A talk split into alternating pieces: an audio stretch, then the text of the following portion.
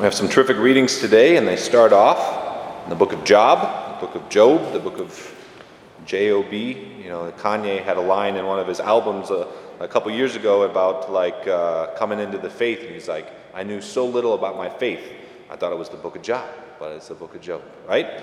And for those of you who don't know uh, about this guy, Job, he's a good guy, and everything in his life was going great.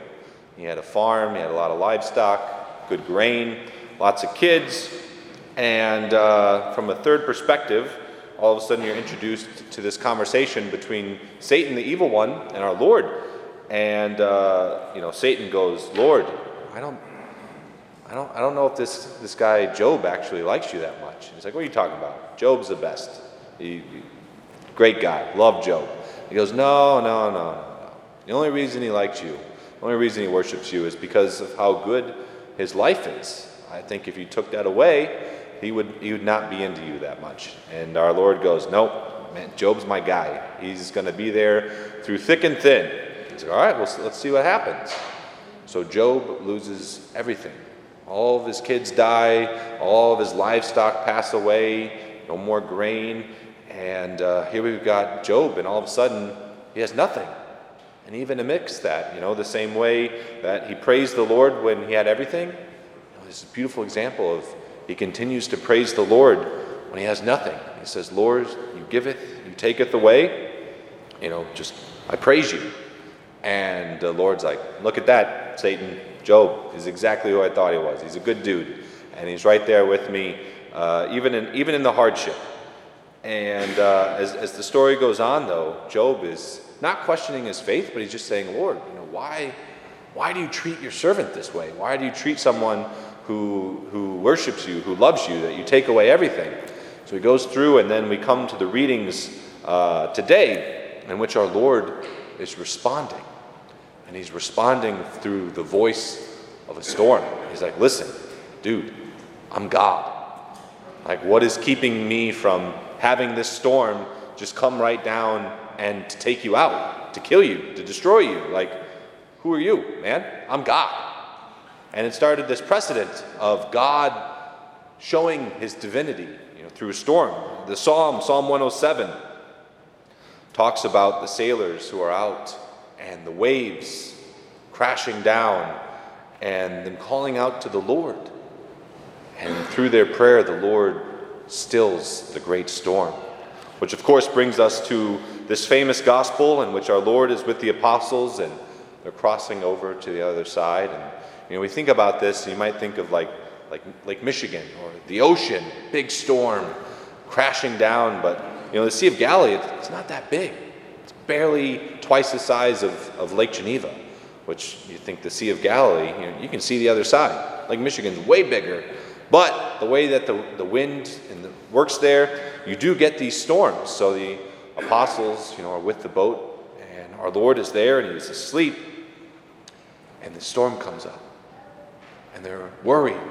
There's water coming into the boat, and they think they're going to die. They're like, Lord, wake up! There's a storm. Of course, the Lord wakes up, and what a moment that would have been shushes the storm the way you might shush a dog and to watch the sky calm down. And all of a sudden, you know, these apostles who would have been good Jews, they would have known Psalm 107. They would have known the book of Job. And here is Christ, who, yes, in his humility, takes himself down to our level through the incarnation, but in this moment is going, Yeah, I'm God. Tell that storm to shh, cut it out. And in that, what would that have been like? And he turns to him and goes, Hey, I was right here. Where is your faith? Where is your trust? I'm right here with you. You're not by yourself. You're not abandoned. I'm in the boat with you. Yet, you have fear. And how often is that us? That realizing the great gift of baptism, our Lord is saying, You're a part of my family. I dwell within you. I'm in the boat with you. And yet, when any sort of storm comes, We can either be the opposite of Job and be like, Lord, why are you doing this to me? Why do bad things happen to good people? The Lord gives us these storms. It's going to happen. The same way we rejoice and praise the Lord when He gives us good things, we have to rejoice and praise the Lord amidst the storms. But in that, brothers and sisters, we realize that we're not alone. That when we are in the state of grace, Christ is in the boat with us. Christ is with us, and He wants us to lean on Him, but to have that trust.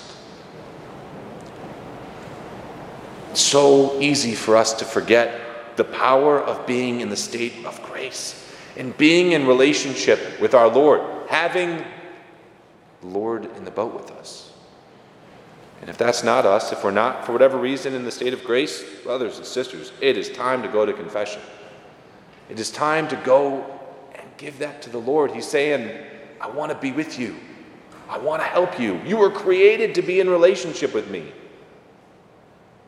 Got to have that little bit of humility and trust in saying, I can't do it for you. You need to go and give it to the Father, to give it within the sacrament of confession, to go back to the state of grace. And then, brothers and sisters, no matter what the situation is in our life, whatever storm may come, we say, God, we worship you with this. We're going to lean into you. We know you're here with us. So, brothers and sisters, as we receive our Lord today, as He comes into our heart, let's call upon the Lord. And whatever storm is going on, realize that the Lord is right there waiting for you to call out to Him.